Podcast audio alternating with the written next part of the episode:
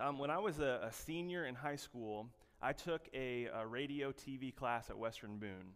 So in the morning, I was at Southmont and I was there for a few hours. And then uh, my friend Ian and I would go, uh, we'd go out for lunch and then we would head to Western Boone for that TV class. And basically every day we would go out for lunch and we would try to make funny voices in the drive through. You guys ever done that before? Yeah. We thought we were hilarious at the time. Um, but we, we decided after, uh, as the year was coming to a close, we had this crazy idea to make this award for one of the restaurants. And we both agreed that uh, that year, Arby's had the best service uh, to us. And so we made a fake award to give to them. And it said, I mean, it looked legit, but it said the Tyler and Ian Award on the top. And then it said Best Fast Food uh, Service in Crawfordsville for that year. So we didn't think anything would come of it, you know, but we went in there, we, we presented the award to them just, you know, to have a little fun. And, and they said, oh man, we got to get a picture. They called their manager over, got a picture, and uh, they decided they were going to put this award on the wall. They put it on the wall right by the, the register where you order in plain sight for all to see. And probably the craziest part of the story that award, that fake award, was on the wall for over four years. I'm not knocking Arby's. I love Arby's. They obviously won the award, okay? Um, and it looked, it looked pretty real. So um, I, I, just, I love telling that story. I love going in there, and I was like, I'm Tyler from the Tyler and Ian Award. That's me, you know? but um, as, I, as I think back to this story, though, I am, I'm really reminded how difficult it can be for us to sometimes know what is real and what is not. You know, it's a reminder that there are so many half truths in the world, so many lies that we believe, and we end up believing so many things just because it looks real, feels good, looks right. As Christians, we believe total truth is found in Jesus, total truth is found in God's Word, but as we try to navigate through life and, and find our identity in Him, it can be difficult because this world is full of illusions. Look no further than social media, things you see on the news, things you see on TV. Um, we want to believe that everything that we see and read is true, but we know that's not always the case. Well, today I want to talk about just some of the illusions that are in our world today and how we can respond and find God's truth in them. I believe one of the biggest illusions for us to be aware of is this illusion of control. See, a big part of being a Christian is giving up control, surrendering to God, giving everything up, allowing Him to really be the Lord of your life. It's about understanding that, you know, I'm, I'm really not in control of very many things in this life. As much as I want to be, there are so few things that we can actually control. So the only thing we can really do is surrender and give God the control. I'm not going to sugarcoat it. This is one of the hardest things to do. We all want control. Think of all these different scenarios where if something happens where we can't control it, we get upset over it. Uh, a big one, especially in Indiana, is the weather. Uh, if you have some plans and the weather uh, makes you cancel your plans, we couldn't control it, it makes us upset. Or how about when traffic causes you to be late? Maybe we don't see a ton of that here unless there's a train or you know, something like that um, causes you to be late. Um, how about when another person's mistake affects you in some way? Group projects, right? Can I get amen? Group projects. Um, how about when the teacher gives a pop quiz and you're not ready for it? Maybe you're playing a sport and a, a referee or umpire makes a call that you disagree with, or when a teammate doesn't do their job. Um, the list can go on and on, but the point is we, we like to control things. We, like, we don't like to surrender. You know, the word surrender itself is such a negative sounding word, but as a Christian, it is supposed to be a beautiful word. Like the fact that I can't control very much in life and the fact that I can give it to a God who can, that's supposed to be a beautiful thing. It's kind of like a child uh, submitting to their parents. Um, do you think our one year old daughter, uh, do you think that she sometimes gets upset that Caitlin and I have authority over her? Probably at times, like if she doesn't want to go to bed and she wants to eat something different. Um, but obviously, she needs us. She, she needs to submit to us to even survive. And in a similar way with us and God, you know, we're not always going to like the things that we go through. And at times we're going to want to control situations, but He knows what's best, and surrendering to Him is actually a beautiful thing. I just want you to think about something. I, I know this gets talked about a little bit in school, and um, I made this example with our, our students one night at youth group, but you ever consider the fact that you live on a spinning blue ball that's just kind of hanging there in outer space. and then if you if you look at these other pictures of how small the earth is compared to the planets and universe, solar system, and, and we're just like this little tiny speck that's just floating in outer space, you know. It has the right tilt, it has the right distance from the sun, like all these factors that are into it.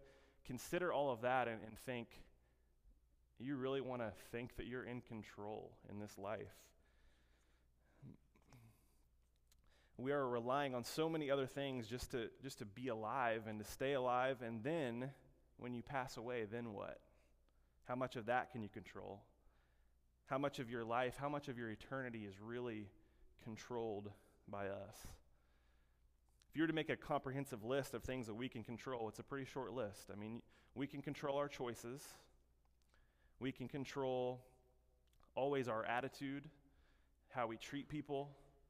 Um, we can't always control things that happen to us, but we can always control our response. And that's about it.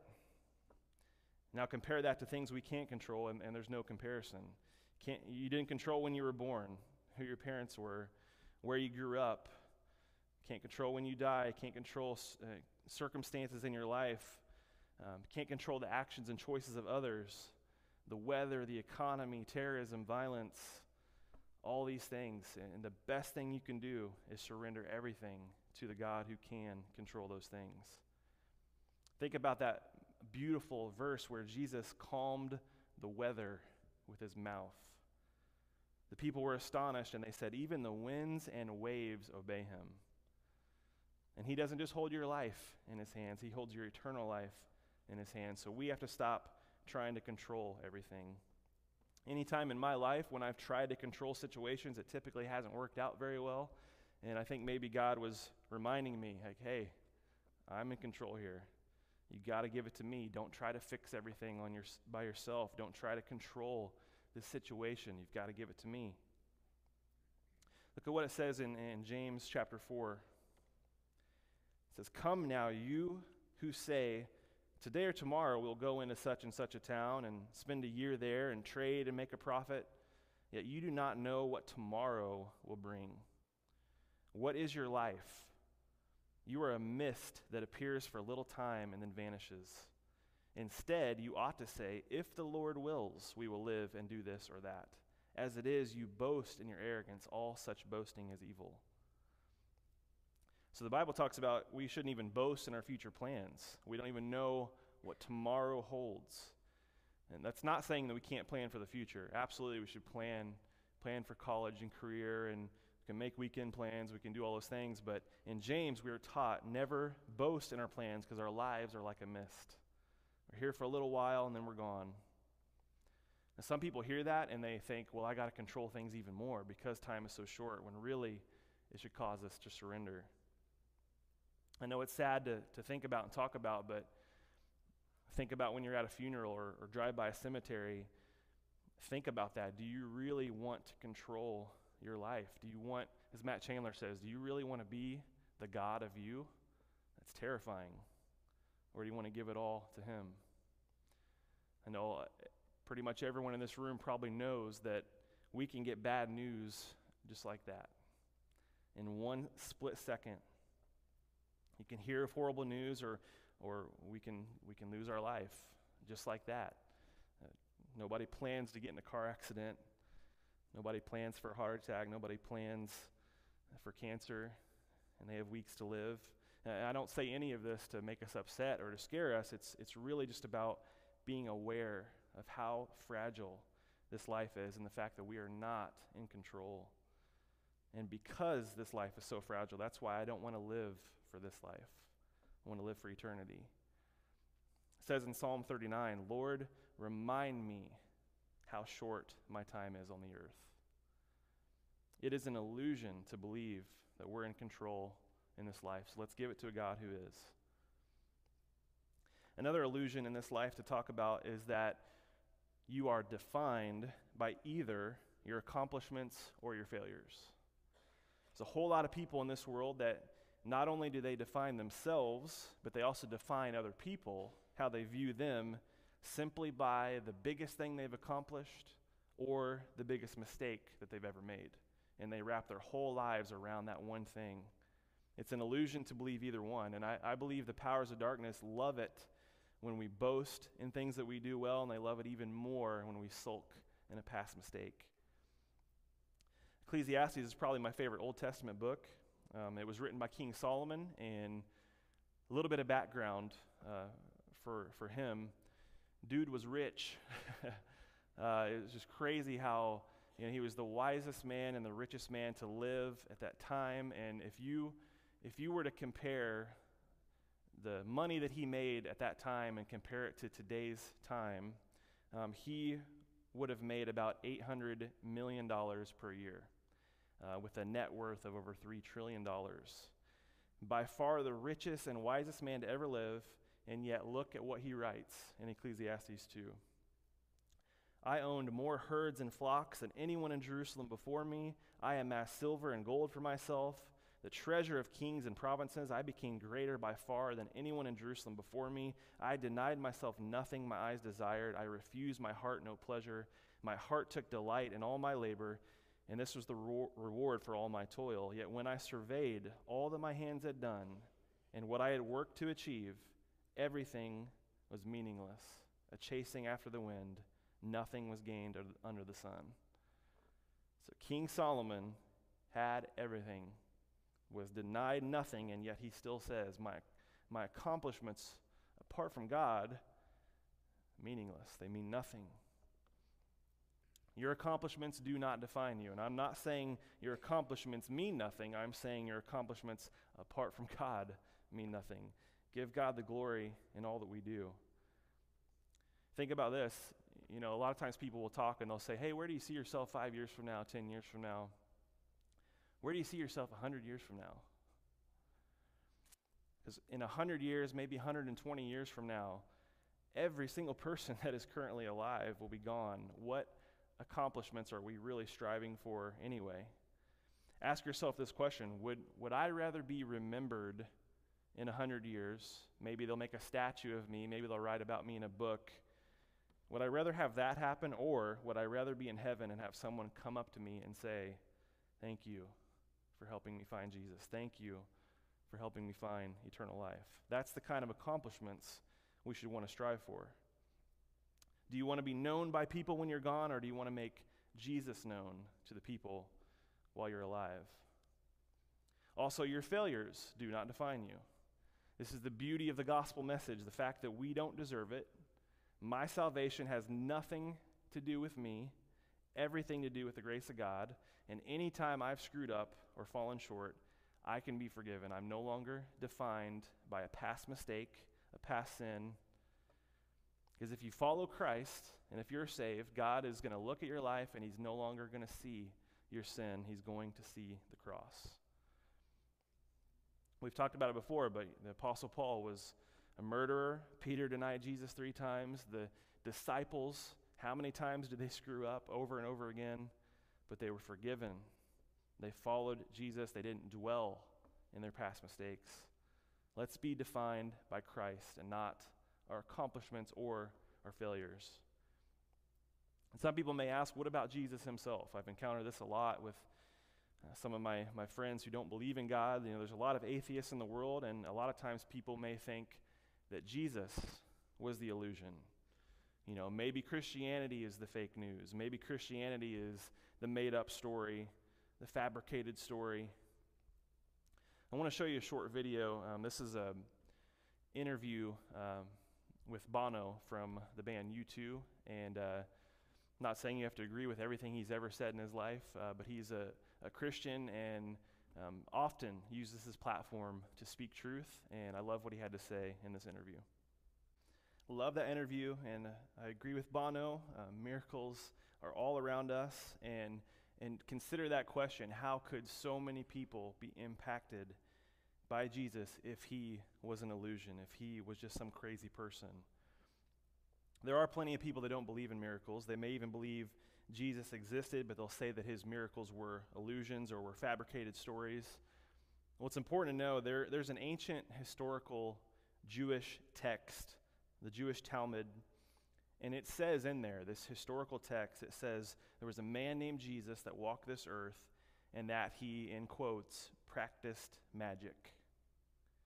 So even though they weren't necessarily followers of Jesus, they wrote down in this historical document in the first century that a man named Jesus walked this earth, that he practiced magic, and by doing that, they admitted that this man was doing things they had never seen and things that they had no explanation for.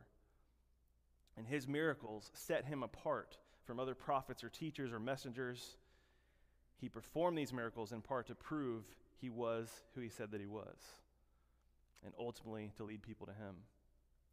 If you look throughout the book of John, there are seven different I am statements from Jesus himself. He called himself the great I am, and there are miracles that accompany all of these statements. For example, he said, I am the bread of life. Jesus tells us that he is the, the spiritual food that we need. The miracle of feeding of the 5,000, he didn't do it just to feed them, to satisfy them for a day, but to show them that he is the true bread of life. He said, I am the light of the world. Performs a miracle of healing a blind man, shows that his power, giving someone sight, not just physical, but spiritual. In him we won't walk through any darkness. He also said, I am the door. He is the entrance. He's the only entrance into heaven. He is the way. The miracle that coincides with this is when he healed a royal official's son from a near death experience. He's the giver of physical and spiritual life, he's the door for both. He also said, I am the good shepherd. Healed a man who couldn't walk or move on the Sabbath. The man had been in the same place for 38 years. Jesus healed him, showing he was Lord over the Sabbath and also the symbolism take up your mat and walk. No matter what we face, the shepherd leads us if we walk with him. Said, I am the resurrection and the life. He raised Lazarus from the dead. Lazarus had been dead for four days, and that's important because back then they believed the spirit would stay with the body for three days. I think Jesus did it intentionally. On the fourth day, raised him from the dead, and then told Martha, I am the resurrection and the life. He said, I am the way, the truth, and the life. He walked on water. He's God in the flesh, doing things that nobody else can do. And he also said, I am the true vine. He turned water into wine. This miracle symbolized the replacement of their old religious ways. The true vine had arrived, and it was no longer about religions and customs, it was about Jesus himself. You got to ask that question at some point in life Do I believe miracles still happen today? I absolutely believe they do. Uh, do they happen all the time? No, because then uh, it would not be very miraculous. Uh, Frank Turek said in one of his videos, it's like, imagine if you said Jesus rose from the dead and somebody said, Uncle Bob rose from the dead last weekend. Big deal. they don't happen all the time, but there's a purpose for each one. I believe it wasn't at our CIY week, it was the week before. Um, this, this campus in Michigan was doing three straight weeks of CIY, and we heard an unbelievable story. Um, some of you may have seen it on my Facebook page, but they had one of the services at night, they had one of these big frames that represented God's presence. And as the students were encouraged to confess some things in their life, some things they're going through, some sin, um, to their adult leaders, the leaders would then take them up there and they would walk through that frame. Well, we heard a story of how the week before we got there, there was a student who was struggling with self harm. He was cutting himself. He had all kinds of scrapes, scars on his wrists and arms. And that night, when he walked through the frame, they were gone. His scars and cuts were gone. No trace of them whatsoever. And I don't have answers for why do some miracles happen, and then sometimes when we pray, sometimes they, they may not. But I just know there's no ex- other explanation for something like that than God being in complete control. Some people believe that the Bible itself is just full of miracle after miracle, And so they'll question, why don't we see them now? If God would just do this or that, I would believe. But the truth is, even in the Bible, there were periods of hundreds of years that would take place in between miracles. So if you ever ask God for a miracle and maybe you don't see one, maybe God's timing is different than yours. Maybe there is a bigger plan in place. Maybe it's just not in His will at that particular time, and we have to be okay with that. But the bottom line is, we have a lot of historical evidence that Jesus was a real person, that He performed real miracles, signs, and wonders. He did them to show the power of God and that He can meet our spiritual needs, not just physical. And in a world that is full of illusions that you're living in right now, this world is going to try to tell you that Jesus is the made up story, that he is the illusion. But you know what? the Bible predicted that would happen. Jesus said, They will mock you as they mocked me. He said, Blessed are you when people insult you and falsely say all kinds of evil against you because of me.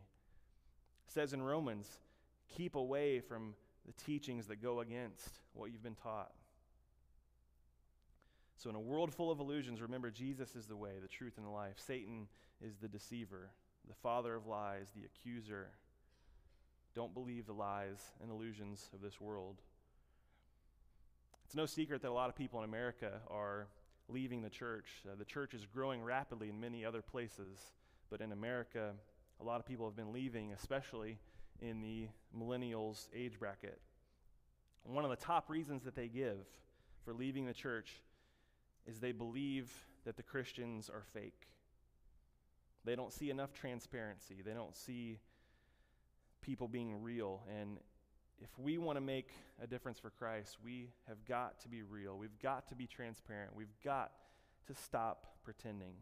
Stop pretending like we have it all figured out. Stop pretending like my sin is somehow better than your sin. Stop pretending that being a Christian is just about having a good behavior and doing good, good things. Instead, we need to be real with people. Share about your struggles. Share about your questions, your doubts, your fears. This world does not need any more pretenders, or they're just going to think that our faith is the illusion. What they need are real, genuine, honest people who are not afraid to admit their shortcomings, people who are transparent about their brokenness and their need for a Savior so many other illusions we could talk about, but there's just one final one that I want to talk about today. And it's honestly the illusion I believe that the enemy wants you to believe the most. It's the illusion that says, you're not good enough. You're not worth anything. I think if I were to ask each person in the room, we would say that at some point in our life, maybe even right now, that we have maybe bought into that lie that I'm not good enough, I'm not worth anything. Jesus went to a cross to show you how valuable you really are. And the world today is full of comparison. It's full of fake validation. You know, how many likes do I have on a photo? How many friends do I have? Do I have a date to the dance? Do people like me? Am I good enough to make varsity? Am I smart enough for this college? Am I good enough for that promotion? But the lie of thinking that you're not good enough impacts everything else. You may have heard this analogy before. But this example is even more real to me now that I have a daughter myself. When a baby is learning how to walk, they're obviously going to fall down a lot. They're going to have bumps and bruises. It's not always going to look graceful. But as a parent, you watch your child taking those steps and you think in your mind, my baby's walking and I couldn't be more proud. You know, as I watch Addison, even through the ups and downs, stumbling and falling, I, she's walking, and I, am so proud. Now, can you imagine if somebody said the opposite? Can you imagine if somebody was, was watching her and she falls down and, and somebody's like, kid can't even walk? It's ridiculous. Get up, you know? It's horrible. It'd be a horrible thing, obviously. Well, that, that, that sounds a lot like an accuser, doesn't it? Sounds a lot like Satan the accuser. And, and here's where the truth comes in. As you continue your walk with Christ in this life, you are going to fall down. You are going to get bumps and bruises. Your walk is not always going to be graceful. But while Satan is the one saying to you, You're not good enough, you can't even walk, really? Get up. It's horrible. I'm here to tell you today that there is a God who is saying to you, My child is walking. My child is walking, and I could not be more proud. It is an illusion to think you're not good enough. It is an illusion to think that you don't matter. It's an illusion to think that you can't be forgiven.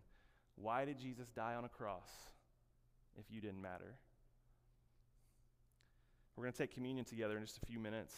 But before we do, I just want you to listen close to these words from 1 John. And I'm reading from the message version. You can see it on the screen as well. Let these words sink in today. My purpose in writing is simply this that you who believe in God's Son will know beyond the shadow of a doubt that you have eternal life, the reality, not the illusion, and how bold and free we then become in His presence, freely asking according to His will, sure that He's listening. And if we're confident that He's listening, we know that what we've asked for is as good as ours. Let's pray together. Lord, we're grateful for who you are. We're grateful for the fact of, of even knowing you and the fact that you call us your children. And help us through this life, help us to understand and realize that we're going to fall down, we're going to go through ups and downs, we're going to go through very hard times, but you said you'd be with us in those times. And it's there's so many things in this life that are half truths or just straight up lies that we often believe. And I just pray that you fill us with your spirit and give us boldness and, and, and understanding uh, to discern what is true and what is not. Help us to look to you in all things. We love you. In Jesus' name, amen.